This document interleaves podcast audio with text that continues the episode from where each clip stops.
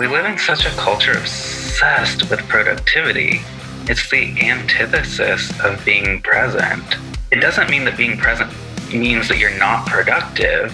It just means you're productive on more meaningful things. Like there's there's a poster that I used to see at a, a workplace that I used to work, a, a tech company that you all might have heard of before, and it says, "Don't mistake motion for progress." And it's the the picture on the poster was a rocking horse, which I thought was a perfect perfect example of how being in motion doesn't mean you're getting somewhere. It just means you're moving. Welcome to the 1000 Days Sober podcast. My name is Lee Davy. I am not an alcoholic. I refuse to be anonymous. I am someone that doesn't drink alcohol. And I help other people do the same every waking moment of my life. Snow's around you, children playing. I don't know the freaking words. It's the season for love and understanding. Merry Christmas, 1000 days sober listener. I think this might be uh, the uh, last episode before Christmas. I don't know. It might not be. But if it is, what a wonderful person to lead you out with. And I just want to say, folks, December 18th, beautiful opportunity for you to learn more about anxiety. Anxiety is one of the main reasons that we end up drinking the bottle Okay, so learning more about anxiety, how it works, what is it, how does it show up in our relationships, what tools that we can put in place to kind of dial down the volume and live with this most beautifully misunderstood uh, emotion or feeling or whatever you want to call it. If you want to learn more about it, I am running a two hour workshop December 18th between 11 and 1 o'clock. Okay, 11 and 1 o'clock PST. That's the morning, folks, not nighttime, not that crazy. If you want to get involved in that, then either email us at 1kdaysober at gmail.com. That's one, the number one.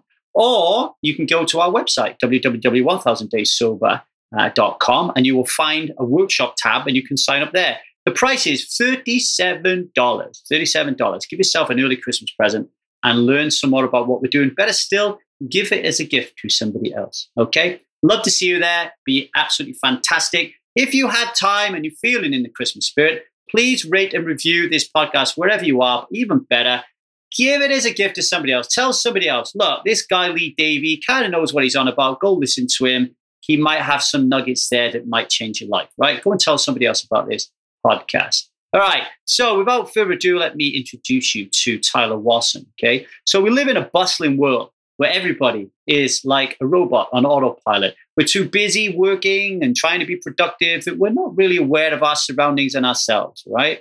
In worrying so much about reaching a destination, we disregard the process of actually getting there. In this episode, Tyler Watson talks about the practice of mindfulness and the importance of being in the moment. He shares how small moments build our presence and how purpose contributes to being genuinely productive. He describes our urges and desires, mindfulness perspectives, and how to build a tolerance mindset against them. If you want to learn more about awareness and mindfulness, then this episode is for you. Episode highlights include Tyler's most recent transitional moment, presence and mindfulness, how to become truly present, stillness and productivity, the mindfulness perspective of dealing with desires and urges, the difference between boredom and mindfulness, and developing a distress tolerance skill. Tyler holds a doctorate of psychology um, has experience in practicing for nearly a decade as a licensed clinical psychologist, primarily in university counseling centers and in both health centers and private practice, serving the stressed out tech employees working for the biggest companies in Silicon Valley. He more recently um, has transferred his therapy skills into life coaching. Okay. And if you want to work with this guy and become more mindful, then get over to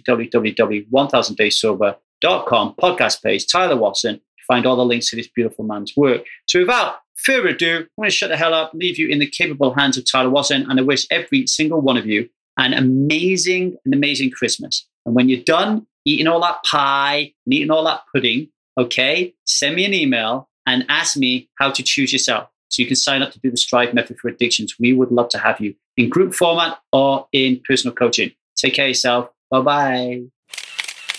Yo, yo, yo, yo, yo, yo, yo! Lee Davy in the house with my friend Tyler Watson. How's it going? Is it Watson or Watson? Watson. Wasson, Tyler Wasson. Wasson. It's much more Big boring day. than that. It's a big day, Tyler. I just, I just waved bye bye to my praying mantis. what, what do you mean? I just put the the net that I he's like kept in this big net, and I Uh-huh. just put it. I put it. Well, I watched my octopus friend on Netflix. Oh, Have you seen it? my octopus teacher. Yeah, yeah, my octopus teacher. Yeah. Oh man! So I watched that, and then I just released one mantis straight away, and then this guy just wouldn't leave. And then I even started to de- befriend my cockroach. I saw a cockroach in my house, and then I was like, I wonder if that cockroach understands me. and I haven't been like this since I become vegan. When I turned vegan, I have a, like this fear of wasps. I turned vegan. I was in Las Vegas in a swimming pool, and it was full of wasps. And I was I was pulling them out with my hand, not afraid that they would sting me. I was saving the wasps. Well, these days I fe- feed them to my praying mantis, but I, Circle of life. I'm in touch. I'm in touch. I'm in touch with the world. How are you doing, Tyler? Anyway, I am doing really well, really well. It's so good to see your face. I haven't seen you in a while. No, no, it's been a while. If for those listening, me and Tyler, we uh, we met in a coaching container called Kaboom, and uh, highly recommend it if anybody wants to grow their uh, coaching business. Kaboom, uh, just reach out to me and I'll find a way in for you. So, yeah, what you been up to? What you been doing? What you've been learning? Yeah, what's the last book you read?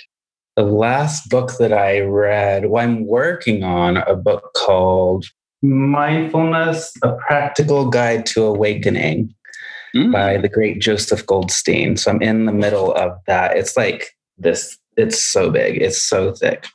Before that, I don't know. I'm one of those people who always has like five different books going at the same time. Yeah, I'm I know you do something similar. I don't read like on quite the agenda that you do, but like I always have a lot of books going at once. So I don't remember what the last book was that I finished.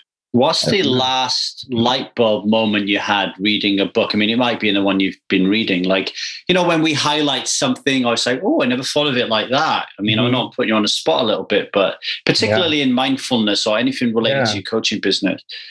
I think the the most recent light bulb moment or the most transformative moment for me recently was when I was reading about kind of like walking meditation Mm-hmm.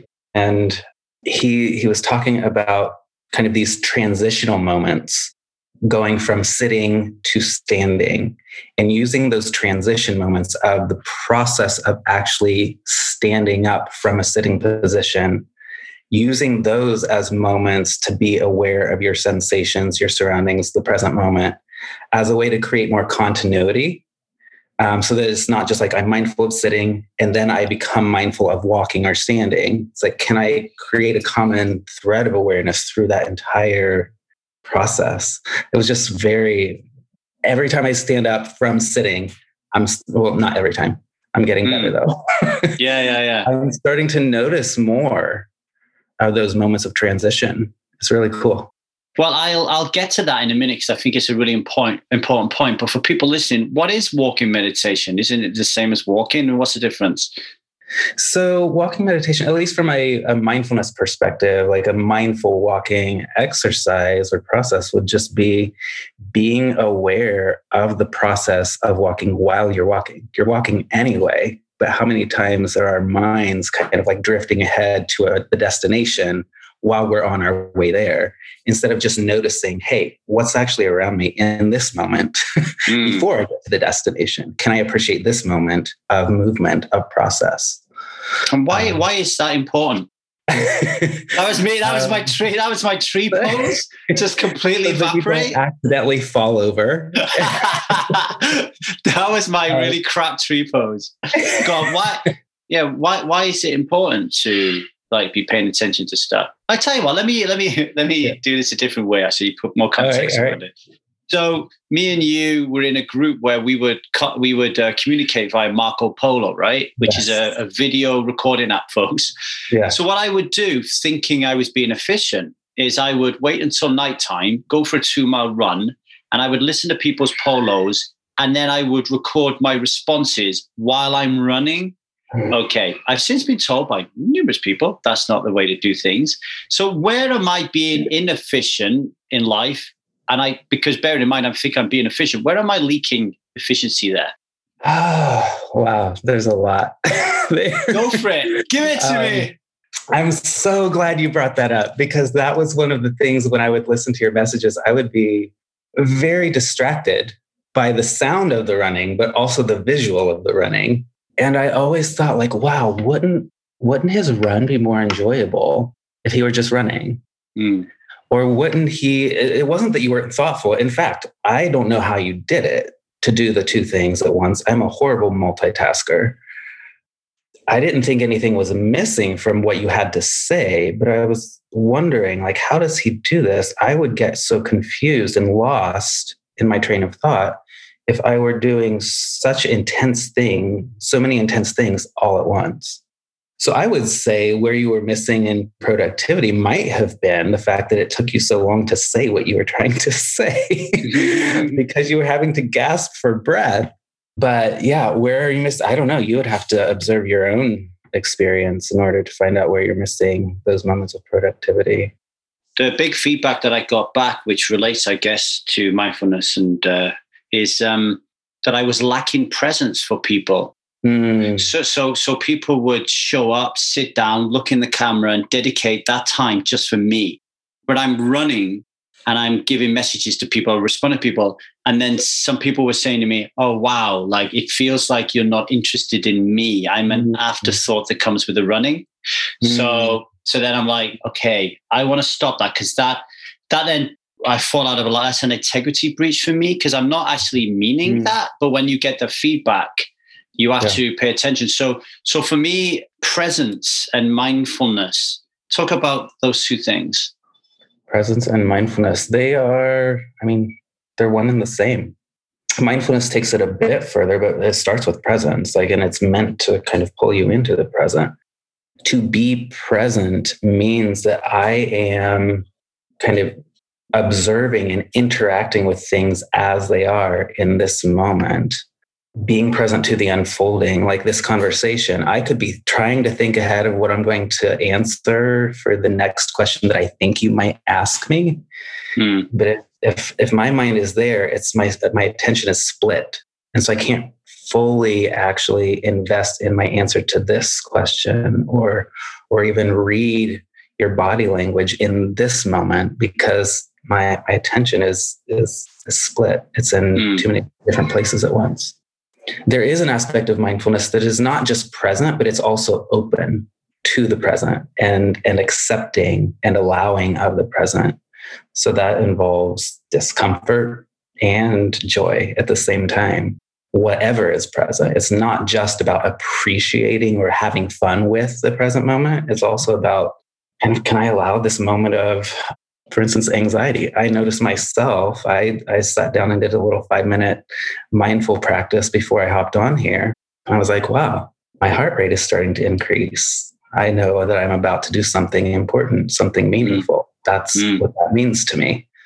Um, and I was like, wow. Uh, and I tried to intentionally reframe that as like, huh, these sensations are really letting me know that I'm alive in this moment. Like, I am definitely alive. I can feel it so so i don't know how much of that gets to what you're you're asking but those are just a few thoughts. Like it's so so vast that I, I think it would take hours to fully describe it but it um it to me it uh, it links in you know quite nicely to like a, addictive uh, behaviors. And uh, so a good example like for me is let's say i I sit down to have a conversation with my wife, or maybe I'm not having a conversation with she's just come to talk to me and I'm in the middle of something, maybe. So then I, I have a decision about how to face that, right? I can I can say, oh, uh, this is not a good time right now. Or I or I can just stop what I'm doing, pay attention to her. Or I can keep doing what I'm doing and pay attention to her. But even when I stop doing what I'm doing, I can look at her and I can listen to her, but I might not be thinking, right? Right. So the reason that's important is because, like in my relationship, and I'm sure it would show up in other people's relationships, if that continues to be your modus operandi, then you're wife is going to feel a lack of trust when it comes to sitting down and talking to you. So developing presence with somebody it becomes super important because let's let's follow that through.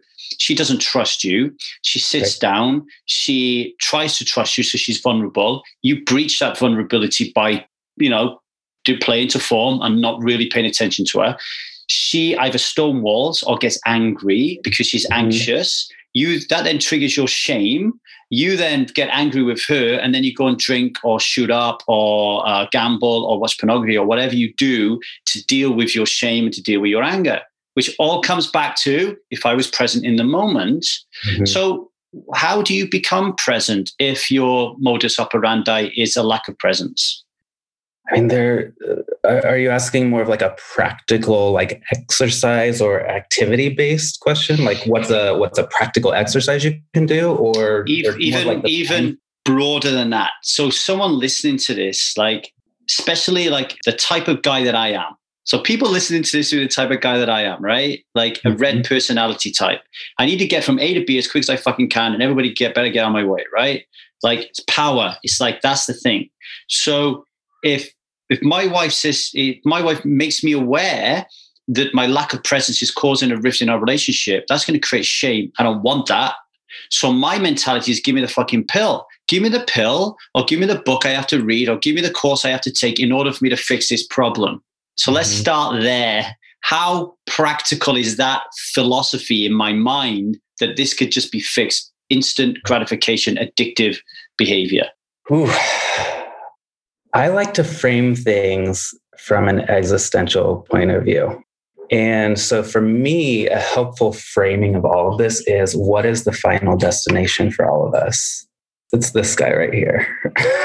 Dead man. In the end, like, what are we racing towards? It's like we have a limited amount of time in our lives. And the way I rush towards that destination of like just getting shit done is probably the same way I'm rushing towards the destination of like, I will eventually end up not alive mm-hmm. because that's how, the way we all end up. Can I appreciate the journey? Can I appreciate the moments in between those big moments? You know, there are small moments and there are big moments. There's the example of like the teacher who has like a jar and they start filling it with golf balls. And they ask the class like is this jar full? They're like oh yeah it is. They're like okay well wait a moment. So then they pour in a bunch of marbles. And that starts to fill in the gaps between the golf balls. They're like mm-hmm. is it full now? I'm like yeah. So wait a minute. They pour in some sand and the sand starts filling in the gaps between the marbles and they start to get it and then they fill it with water no, I think the I think the punchline is they fill it with beer. All right, which, is, like, which isn't which isn't which isn't great for. Don't go doing this exercise at home, people. but the point being, like life is not just the big moments. Life is all of the moments. It's the big moments. It's the in between moments. It's the little things. And so, even that process of like, oh, I need to work through this. I can't just take a pill to get rid of this. I need to actually work through this. There's something to maybe be learned through the journey and through the process that it takes to get there. Mm. It's not all about, I mean, it's super cliche, but it is really about the journey, not the destination. Again, the hmm. destination for all of us is non existing.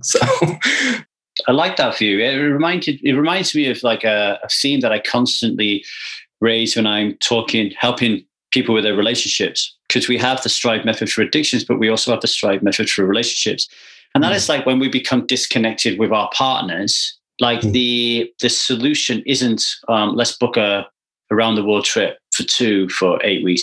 It's it's literally, hey, do you want a 30 minute break of taking care of Sebastian or picking up the stuff that's on yeah. the floor that somebody else usually picks up and just clenching her shoulder and just giving her a little rub, doing the dishes, asking her if she wants a snack, making her a cup of tea when you're not, when you've made your own, like little things. And those combinations of little things is, I guess, that's building your presence. Yeah. And at the same time, alerting her to the fact that you are, or him to the fact that you are you're aware, like you you are present. They feel it, right, and they're going to respond very differently. Mm-hmm. Yeah, there's this concept of equanimity in kind of like the Buddhist and mindfulness kind of worldview, and equanimity really is, in a sense, treating every moment and every experience in kind of an equal, even-handed, balanced way. Mm. That no moment is better than the next whether this moment is unpleasant, whether it's pleasant, whether it's celebratory, whether it feels like the depths of despair, every moment is a valid moment to be experienced. And so doing the dishes is such an act of love and care and concern. And it may not seem as big as buying the round the world trip, but I bet your wife appreciates it and probably appreciates it at times more than these grand gestures that can't possibly be sustainable on a day-to-day basis. Mm. But I bet dishes is. Yeah, just keep you keep your ears to the ground to kind of listen yeah. and be observant and present of what is what are the pain points in your partner's life and yeah. and and then try to kind of ease some of those. I mean, definitely is a win. Shall I shall I tell you what I'm doing at the moment in order for me to get more present? And then you yeah. can you can let me yeah. know what you, what you think. Yeah. So for for me, changing. So like I I, I look at myself as um like I often compare myself to a, a, an artificial intelligent robot. So like if you, if I if I was created by some mad scientist, there would be a motherboard in there somewhere. Alexa, stop. You Alexa. have someone in your house. You have someone in your house called Alexa. I love it. What was she just about to do? I, she was going to remind me of something. I need to put some neem oil on, on my elephant ear plant. Ah. It's got some ah. spider mites. It's got some spider mites. And as much as I love nature and I love insects and I protect as many as I can, once they start causing damage, they've got to go. When your plants, they've got to go. Well, this is good timing about actually what you said because, yeah, I was going back to my motherboard. Now I'll tie into your spider plant in a minute. So I have, I have this motherboard, the, the rules of how Lee Davy operates, my personality. Yep and it's been created over we could say it's been created over 45 years but the likelihood is it was created probably in my first i don't know 15 16 17 years. I don't know right? So i have a, a 98% subconscious way of like dealing with life like everybody else does. And for me when it comes to being present or not i'm not right? Mm. so i'm not i'm not present for people. I'm very self-centered very egoic very in my own shit. I just think about myself. I'm going to make a cup of tea I have to think hard to ask, does anybody else want one? Mm. Like I, I have to remind myself to ring my my son and to tell him that I love him. Not that I don't love him. I just have to. Re- I have a need to remind it, right? Mm. So the way that I've been trying to overcome this is twofold. So one is something that we picked up in Kaboom, which is joy alarms. Mm. So every every two hours, and I and I tell all of my clients to do this. Every two hours, I check in with myself and I ask how I'm feeling. And then I get present in that moment and I offer gratitude for that moment and mm. I celebrate, celebrate the shit out of everything I've got. So I'm doing that every two hours, right? Mm-hmm. But the other thing I started doing is I have a calendar. So I'm a to-do list guy, but I put the word intention before everything. Now mm. I'm not, I'm not 100% doing this. Like I didn't do it before the call because I ran from one call to another. But that in itself helps that I have this because it shows me I'm doing something wrong. But it mm. says intention before everything. So I have to settle down and I have to set an intention before I do something. So let's mm. say I am meeting you normally, it would it does say intention Tyler. So I would then be like, okay, I'm going to spend 10 minutes connecting with Tyler or 10 minutes focusing on this task. Mm. So that is the way that I'm slowly bringing myself into present awareness. And I, I, I think it's that. working. I love that. Yeah. Mm. I hadn't thought of something like that, but I, I love that. Yeah. Well, maybe you didn't think about it because it's natural for you. Maybe, maybe sometimes, maybe not. I, I, try to be as intentional as possible. Mm. But I mean, we're all operating out of our unconscious a lot of the time that's just the way we work. That's the way we're that's the way we're designed. We're not designed to have to think through every step that we take. Can you imagine driving a car if you had to think about every single step every single time? Yeah yeah about exactly. what it's like to find the ignition put the key in turn it, and to be consciously making that each micro decision each time, that's ridiculous. So we're not designed, we're designed to make to come up with cognitive shortcuts and do things yeah. on autopilot. So if you're doing that, you're doing really well at the way you're the, the way you were designed. That's also kind of a primal design. It's not really designed to make you happy. It's just designed to make you get by in the world and survive and, and reproduce. That's all it's designed for. We're just animals, like those things That's killing your yeah. spider plant. But that the reason a spider plant is important is you've got Alexa reminding you to do things. You know, it's it, we're, we're having we got hacks, and it's important to leverage those hacks. Exactly, exactly. And I would even consider mindfulness and mindfulness practice a hack.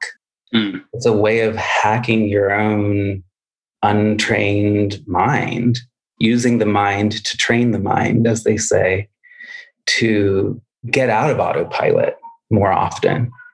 You will only, as they call them, enlightened beings are not on autopilot. But the rest of us, we're on autopilot a good deal of the time. And we're just trying to not be on autopilot 100% of the time. Yeah, a good, uh, good uh, colleague of mine actually in my coaching program, I was, I was kept complaining about time. I don't have mm enough time, don't have enough time, don't have enough time. Mm-hmm. And um, she she made me understand that what I needed was not more time. I needed to learn to be still. Mm. A little a little bit like what you're saying. Don't go for a run and listen to a podcast. Don't go for so I've been thinking I need to go for a run and listen to a podcast because otherwise I'm wasting my run. Whereas I'm mm. being told, no, just go for a run. No, just go for a walk. No, just sit down and do nothing and stare at the wall. Like for someone mm. like me, my type A personality, it's going to help me more if I learn to incorporate stillness rather than learn to incorporate more stuff. Yeah. Yeah. By the way, my internet connection is not, it just said it was unstable. You were cutting out a bit. I caught what you ah. were saying. I get just you. in case. okay. Okay. I'm getting you. At, at some point. No, um, good. So, yeah, remind me of the last thing you said because that was disruptive enough that I missed the last. What part. was I talking about? you were talking about how you need to be focused on one thing at a time and this this colleague i was a joke i was a joke oh i listen i'm a therapist at heart I, yeah, can, I, I just wanted to show i just wanted to show people how terribly um, lacking in presence i am even on a con- even on a conversation about presence now i have completely lost my train of thought. Yes being still. Doing one thing at a time. Not not worrying about running from one task to the next task thinking that i I'm, I'm filling that white space with mm-hmm. stuff. So yep. i got 15 minutes between tyler and the next thing. What i'll do is bang out an instagram post. Mm-hmm. Mm-hmm. no no no. We got tyler. Then we're going to be seeing someone else. And then between then just just relax go kiss your kid make a cup of tea uh, sit in silence, whatever, right? Like all of that stuff is mm. practicing mindfulness. Yeah. yeah, we live in such a culture obsessed with productivity. It's the antithesis of being present. It doesn't mean that being present means that you're not productive. It just means you're productive on more meaningful things. Like there's there's a poster that I used to see at a, a workplace that I used to work, a, a tech company that you all might have heard of before and it says, don't mistake motion for progress. And it's the the picture on the poster was a rocking horse, which I thought was a perfect, mm. perfect example of how being in motion doesn't mean you're getting somewhere. It just means you're moving. It just yeah. means you're you're in motion, which can be fun if you want to ride a rocking horse. Mm if that's your intention. But if your intention is actually to get somewhere, I bet you're probably not going to hop on your rocking horse. You're probably going to hop on something that's both productive and meaningful to the intention and the purpose that you have. Yeah, I have a very similar story. Uh, I was in a was I learning a, a Six Sigma training course back in my corporate days, and we we worked in a group to create a post office. So we had invisible letters that had to go through the system and they told you how it operated and gave everybody a role. Mm-hmm. And then you and then after you did it, you had to you had to nominate who the busiest person was.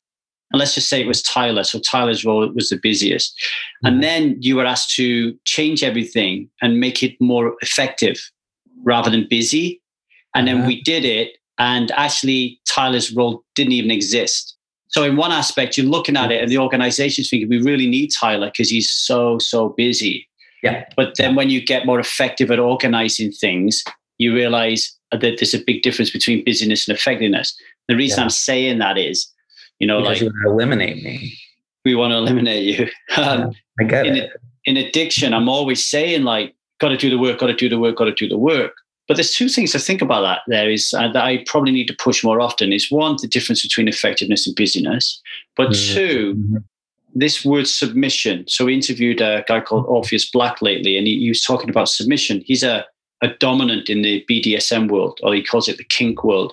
Okay. So he wrote this book called The Enso, and of course, he's a dominant, so he has submissives. So mm-hmm. when I was reading the book, he was talking about submission. I was thinking, oh, this is going to be really interesting. This is going to be about sex. I'm really interested in this. And it was nothing to do with sex. It was about the power of submission and surrender, which as you're talking, and we're talking about stillness and chilling out and mindfulness and presence, it feels the same. It's kind of like submission, surrender. It's the same.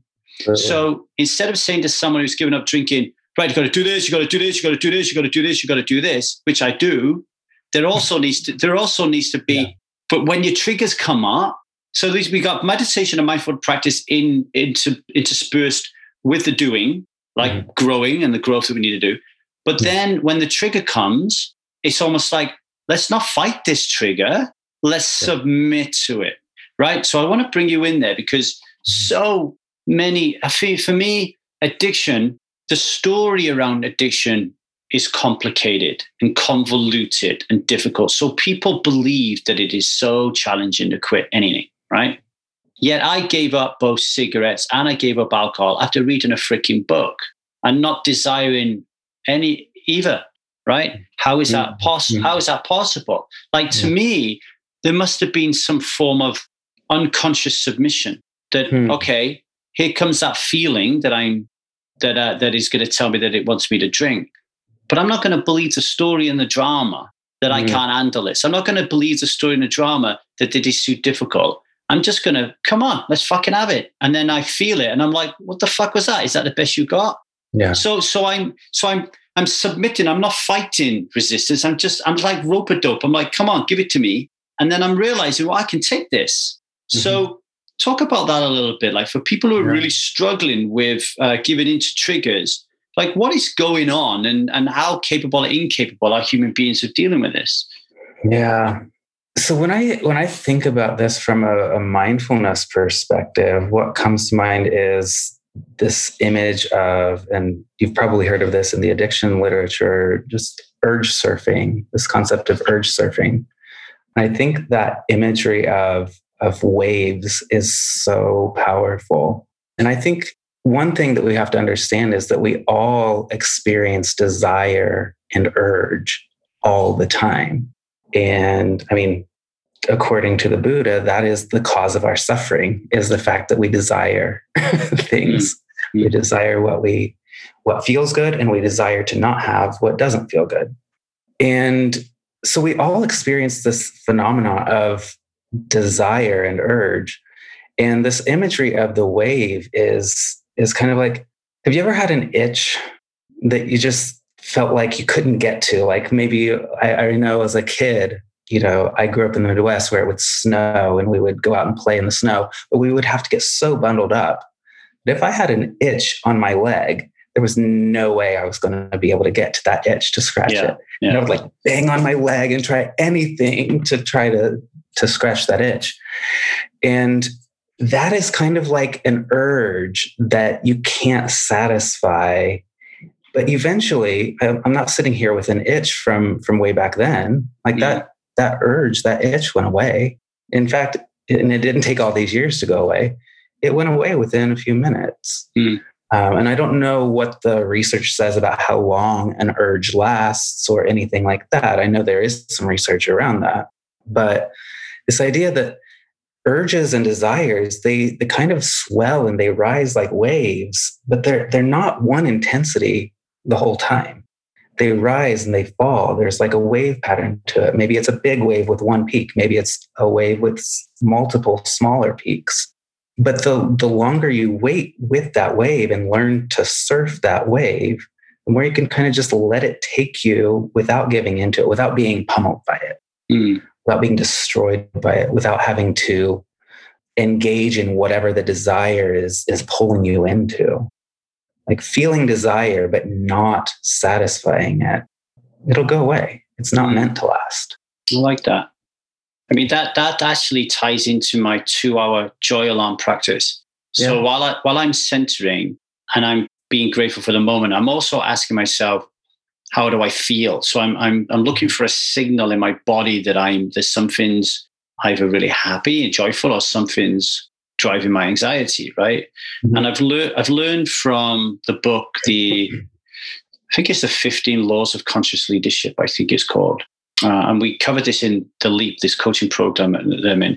And it says that all wants and desires come from three places a need mm-hmm. of approval, a need of mm-hmm. control, and a need of um, security. Mm-hmm. So what I tend to do is like as I'm like thinking in that moment when my joy alarm goes off, I'm thinking, oh wow, I'm really anxious. Okay, so why am I anxious? Oh, I'm anxious that I'm going to be interviewing Tyler. Or why am I anxious because I'm going to be interviewing Tyler? Or I'm anxious because like I want everyone to like the show. Like I want Tyler to like me. I want us to connect. I want it to be a really great show. Like, oh, is that coming from approval, control, or security? It's like, all right, that's coming from approval. Like I want approval from external validation. So then it's like, okay, so do you approve of yourself? Like, do you think you're a good podcast host? Do you think you're really trying your best? I'm like, mm-hmm. yeah, I fucking do. All right, what are you worried about then? Are you good? You got this, Lee? I'm like, yeah, I fucking got this, right? Mm-hmm. So in a way, what I'm doing is that I haven't got an urge there, but I'm still kind of using the same mechanism as surfing the urge, right? I'm I'm I'm almost treating my thoughts as a third party and I'm and I'm observing them and I'm saying, oh, this is curious. This yeah. is curious. There is sadness. Something like like the movie um, Inside Out. There is sadness. Mm. There is hmm. joy. You know, such a good movie. That movie is such a, a great depiction. Mm. Uh, that whoever wrote and directed that amazing, had, right? Had some kind of mindfulness or Buddhist background, or yeah. or at least was intrigued by it, because that is such a good description. It's like all of these things are always present within us, and it, they're just like different actors. Hmm. You know, and in the mindfulness approaches that I use with clients, there's this uh, this metaphor of the the stage that all of our thoughts and our feelings and all of our five physical senses they are all actors on a stage and there is a part of us that can be an observer, yeah. that can step back and watch the stage show. And often the default spotlight is on the thoughts and the feelings. Mm. But we're actually in charge of that spotlight. That spotlight is, our focus, our attention. Mm. We can widen that. We can see everything else on the stage. We can move it to something else, like the breath. The interesting thing about that stage metaphor, nothing is ever backstage. Nothing is ever in the wings waiting. It's all accessible on the stage all the time. It's just a matter of where's the spotlight. Mm, I really like that. That's um, one a previous guest we had, Gary Van Warmerdam. He wrote a book called Mind Works. Similar mm. thing. He, he, he says that our beliefs, so he, he, away from emotion, but our, our beliefs we they, we form them in bubbles in our mind and they're very like they're impenetrable and the reason yeah. they become so strong is the perspective that we take on it and the mm. faith that we apply to that perspective and if you want to break that belief such as i can't stop drinking alcohol and you want to create a new belief i can stop drinking alcohol then you need to shift your perspective from that belief to the next mm. belief and pile in a load of faith yeah. so like that come up for me when you was saying that. So anyone listening to this, go back and listen to Gary Van Warmerdam's uh, episode. Yeah. So talking through that then and like using this observer status, and actually Gary Van Warmerdam says well, one of the things we should really do is we should process this. So processing like taking I, I always say this to people, whenever we when we're locked in a battle with addiction, we're really locked in a battle with resistance. So it's mm. us against resistance, this entity that keeps grabbing our spotlight and shining it on Mr. Angry and all that kind of stuff. But if you use a sporting analogy, when Manchester United play at Old Trafford, Manchester United are the favourite to beat most teams because they're playing at home. Resistance home stadium is your brain, your mind, your your you know. So processing like video, talking, writing. So like Gary Van Warmerdam says, hey, let's let's let's write about our thoughts and our archetypes and our personality type. Write about them. Oh, Mr. Child, leave the child said, mm. get a drink now. And if you keep doing it in that way, you can learn to disassociate yourself from that archetype or that feeling or that desire or that urge. So, what I'm saying is to just round out the metaphor, we're playing, we're grabbing resistance and saying, if you want to fight us, you're going to have to do it in the away stadium. We're going to take mm. you away from from the from the home stadium, yeah. and it's going to be hard yeah. for you to win. Yeah, I like I like that metaphor a lot. It reminds me of the the concept in, in the acceptance and commitment therapy or acceptance and commitment coaching, kind of mindfulness based approaches of this idea of defusion, and it's D E F U S I O N, and it's this the opposite of cognitive fusion, which is where our beliefs or our thoughts, we kind of just get blinded by them and we just take them for reality. Like this, this is what I, this is all I can see in front of me. But if I kind of set them down over here and get a more objective stance on them, I can start to see the rest of reality. That that this is this is nothing. This is mm. just you know thoughts are just there's nothing tangible to a thought. There's nothing tangible to a, a feeling. So this this this idea of unhooking or or defusing from a thought or a belief can be so useful.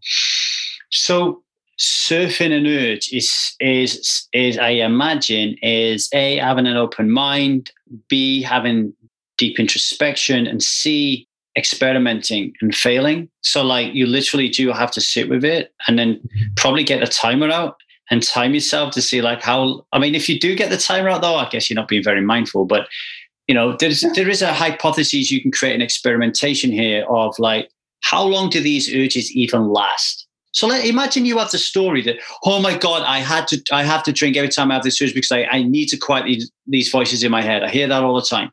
I mm-hmm. just things just got on top of me. The voices were too loud. I needed to get rid of them right? Mm-hmm. okay. mm-hmm. Let's take a different perspective and let's be a bit more analytical. How amplified were these voices? What were they? How, what did they sound like? How long did they go for? Mm-hmm. Very often you'd be looking at like, oh, wow, okay, that went on for 15 seconds before I reached over and grabbed the brandy. Can I handle 15 seconds? You know? Mm-hmm. Or could I handle maybe 20 seconds next time? Yeah. And and and look and look at look at like how many people have had transatlantic flights I, I don't know how many have, but I work with people who want to quit smoking who have to be reminded that they have regularly been on 15 hour flights without smoking a cigarette. And we have to remind them that what happened? Did you die? Did you combust? Did you did you go insane? No.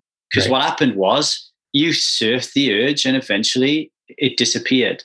There were reality demands that prevented you from from giving in, which we don't have that many reality demands in our day to day life that prevent us from doing the things that we want to do.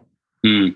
But there are those times when the reality demands of like a transatlantic flight will impose such a restriction on what we're able to choose for ourselves that we start to learn oh wait that isn't that's more of a desire that's more of a want than a need and our our brain doesn't really know the difference mm, our brain point. doesn't know the difference between a desire and a need mm. that is that is something that i've obviously i've heard about a lot you know like maslow's hierarchy and stuff but it, yeah. it's something that i haven't actually impressed upon in my practice a lot which i should do actually yeah. you know it's really getting people to differentiate the difference between needs and wants and desires. Mm-hmm. So thank you for that. I think that's really important. Yeah. Some another story comes to mind that's like really funny. Actually, I've said it before, but David Burns, who wrote uh, "Feeling Good" and "Feeling Great," he tells me he, he, talks about exposure therapy, which is I guess, I guess what we're talking about. Yeah. So yeah. so so he said there was this woman that came to him and she's like, you know, I got this fear of elevators and it's like screwing up my life because like I work on like the 25th floor or something, you know, and it's making my life hell. And he's like, Well, I can help you, but you're going to have to expose yourself to it. She's like, oh, I'm going to have panic attacks. And he's like, that's okay. Like I, like I'm trained to deal with that. Like, would you trust me? And she's like, okay. So he's like, they get in the lift and they go up to the 24th floor and she's like panicking and shitting herself. And she's like, I need a fucking bag. I'm going to, I'm going to die. I'm going to have an heart attack. And he's just like, oh, just calm down. You know, you'll be okay. And then they go back down and then they go up again. It's like, oh, no, no, no. And this goes on for a while. And then he says, and then like an hour later, she's just like, look, David, let me get out of this fucking elevator because this is so boring right now. right? because yeah. it's just how, how, and I really do think that there's parts, there's part, uh, this is just a really subjective view, right? Um, but there's part terror and there's part story. Yeah. You know, when I, mm. when I stopped drink, when I stopped drinking alcohol, uh, uh, 35, and I was asked about meaning and purpose and stuff like, and, uh, oh no, when I, was challenged to see the value in alcohol, I didn't want to let it go because I didn't want to admit that I I wasted my life for 35 years, which is obviously an overstatement. But mm-hmm. I need I needed it to be real. I needed the pain and suffering to be great so I could so I could hold my status mm-hmm. and say to people, the reason I drank for so long is because it's so hard. But it wasn't so hard for me. And sometimes I feel ashamed to tell people mm-hmm. that because I think, why would they hire me?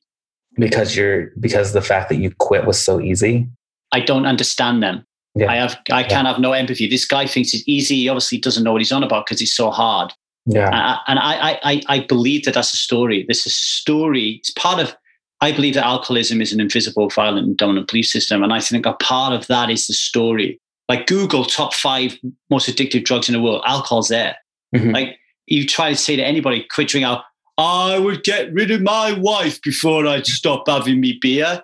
It's it's a it's a story. It's like it, it's essential. Yeah, so it's like drinking yeah. water. Yeah, right, right. Again, the confusion between what is a desire and what is an actual need, and you know, and people go through withdrawal if they've been drinking too heavily, but that's another story.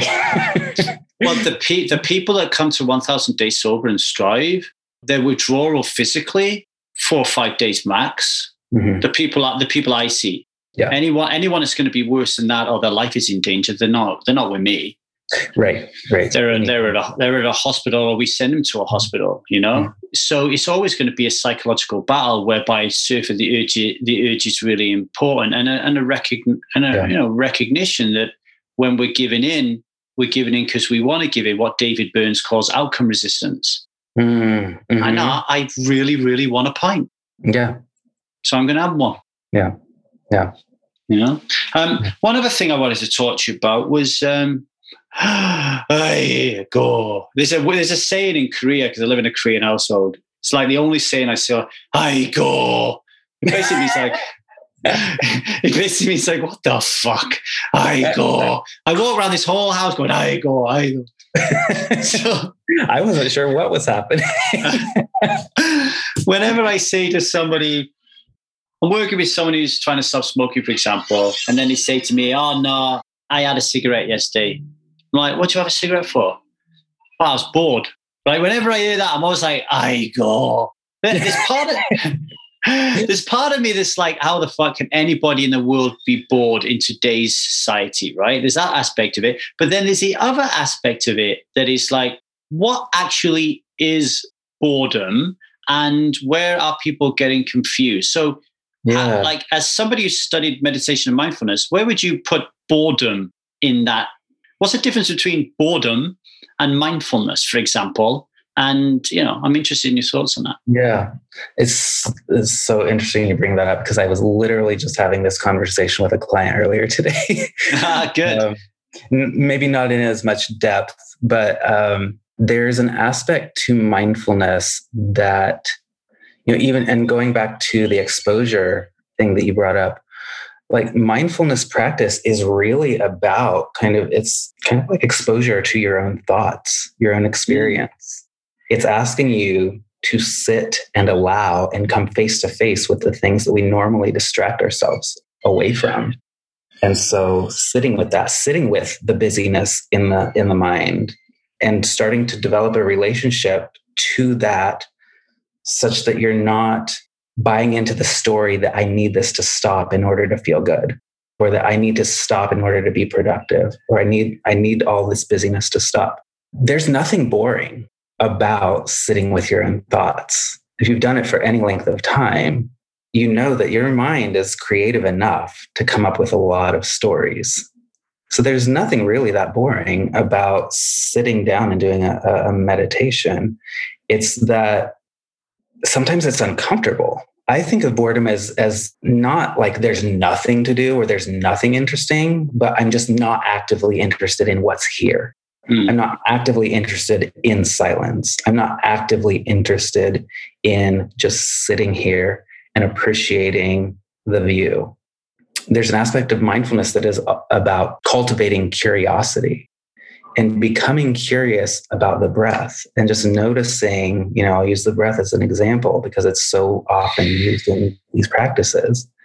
It's like becoming curious about what does it feel like for the breath to enter your nostrils in kind of a cooler temperature and then kind of flow down the throat, expand the chest, maybe have the shoulders rise a bit, maybe it fills the stomach. And then noticing that pause before that inhalation turns to an exhalation. And then following the breath as it releases naturally and kind of comes out at a warmer temperature than it went in. And what does it feel like for the shoulders to kind of relax a bit on the exhale, for the chest to drop a little bit? And then there's another pause at the bottom of the exhale before the breath turns into another inhale. And all this stuff is happening on its own. And because it happens so automatically and on its own, the mind gets bored and checks out and it's like, oh, yeah, but what about dinner? Or what about that thing that I said to my boss? Or geez, this, what else is there to do here? Like the breath, I don't need to pay attention to the breath. I'm not doing anything with the breath. I don't have to make it happen. It's going to be fine. Let it just do its thing. Let me do something else. So it's about cultivating this curiosity with what's here, even if it's happening on its own. It reminds me of um, what you just said about my views on short term instant gratification and long term, mm. the lens of long term thinking. So, you know, I believe that alcohol offers you no value or cigarettes when you look at it through the lens of long term thinking as opposed to short term. Yeah. And um, that that what comes up for me, you know, when you describe, you know, I'm drinking because I'm bored. It's like a short term instant gratification fix and an instant and a short term viewpoint. But if you hmm. extend that to long term, you could say to yourself, actually, if I keep drinking when I'm so called bored, then I'm never going to be able to cultivate the presence and awareness that I need to start being a man or being a woman, as opposed to doing, you know, being a human being that does stuff. That that's been like, you know, if I was to like say like my biggest challenge in addiction has been uh, my connections with my those closest to me. Hmm. So I, I drill that down even further. My wife and my kids so my battle with addiction has always been how do I connect with my wife and my kids? But you yeah. go one deeper than that and say, actually, my battle with addiction begins and ends with me learning to be, like to be a man. Like, yeah. what does it mean? What does it mean to be a man? Yeah. You know, and, and one aspect of being a man for me is like holding space and listening so you know how to provide for your family. Like you need to be a real acute. Imagine like back in the the uh, the day when you know we were all living in caves with spears and stuff. Mm-hmm. How present a man must have had to have been to protect himself, his tribe. Like he's super present, right? Like there's yeah. no room for bo- there's no caveman saying I'm bored. Like super present. I think it's Sam Harris that says boredom is just an indication of a lack of awareness. Absolutely. Absolutely. 100% agree. Yeah. Mm. And there's there's an interesting thing, kind of going back to that more evolutionary kind of perspective. There's this book that I, that I really really has has deepened my understanding of kind of more of like the scientific and anthropological proof of the Buddhist experience and the Buddhist claims. And it is uh, Why Buddhism is True by Robert Wright. He even teaches a course on Coursera that is mm is is basically the book, the book. in class form. But he talks about how, and, and a lot of mindfulness teachers will talk about this idea that back in caveman days, if someone sat down and tried to contemplate a blade of grass, they were probably kicked out of the tribe for being lazy and not working hard enough to, to sustain the tribe, or they were picked off by a wild animal. Yeah. So the DNA that got passed down was kind of an anxious, worried, danger seeking, or not danger seeking, but danger averse and, and danger yeah. kind of trying to plan ahead to avoid danger kind of DNA that we mm-hmm. inherited. Mm-hmm.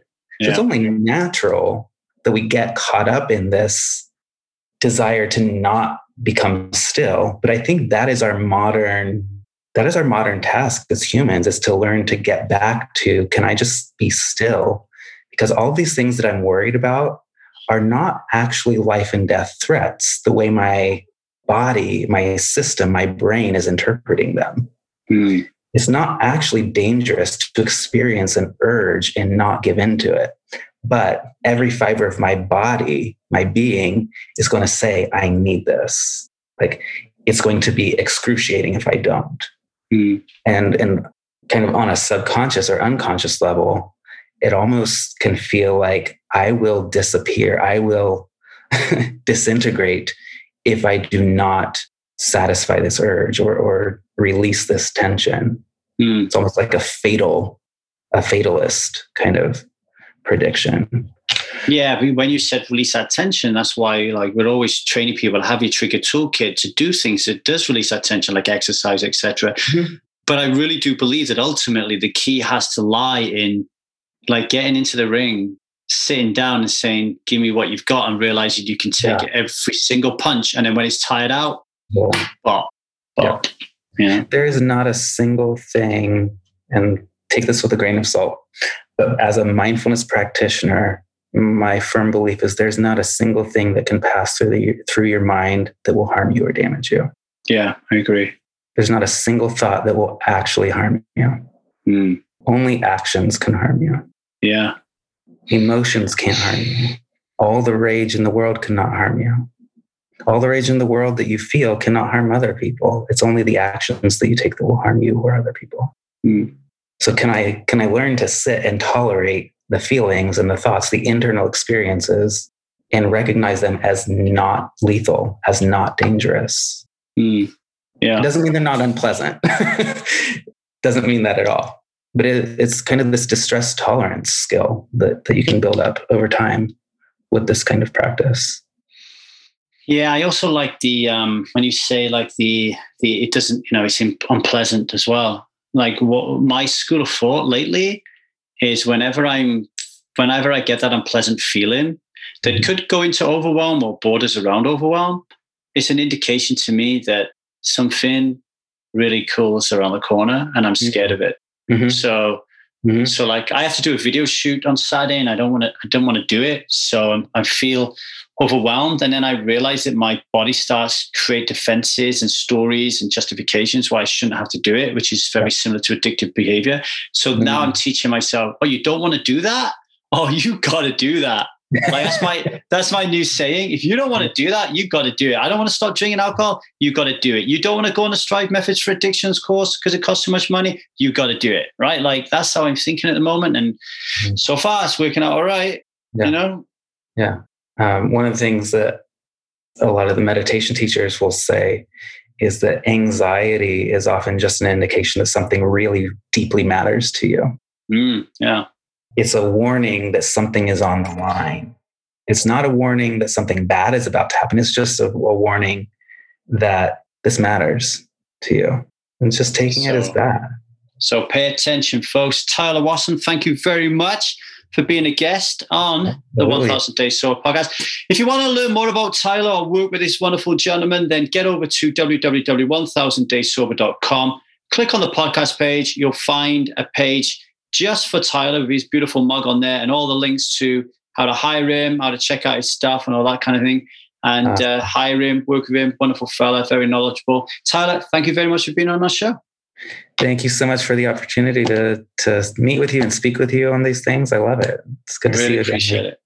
Just another reminder, folks, that if you want to work with Lee Davy, that's me, and the rest of the 1000 Day Sober coaching team, then get over to www.1000daysober.com and book yourself a choose yourself call with me or a member of the 1000 Day Sober team so we can see if you're a good fit to take the Strive Method for Addictions course, the Strive Method for Relationships course, or just join the Strive support team. And if you're feeling in a really, really serving mood, please rank and rate our podcast at whatever podcast platform you do, or spread the word around social media and tell people to come and listen to us. Thank you very much. Love you all. Bye.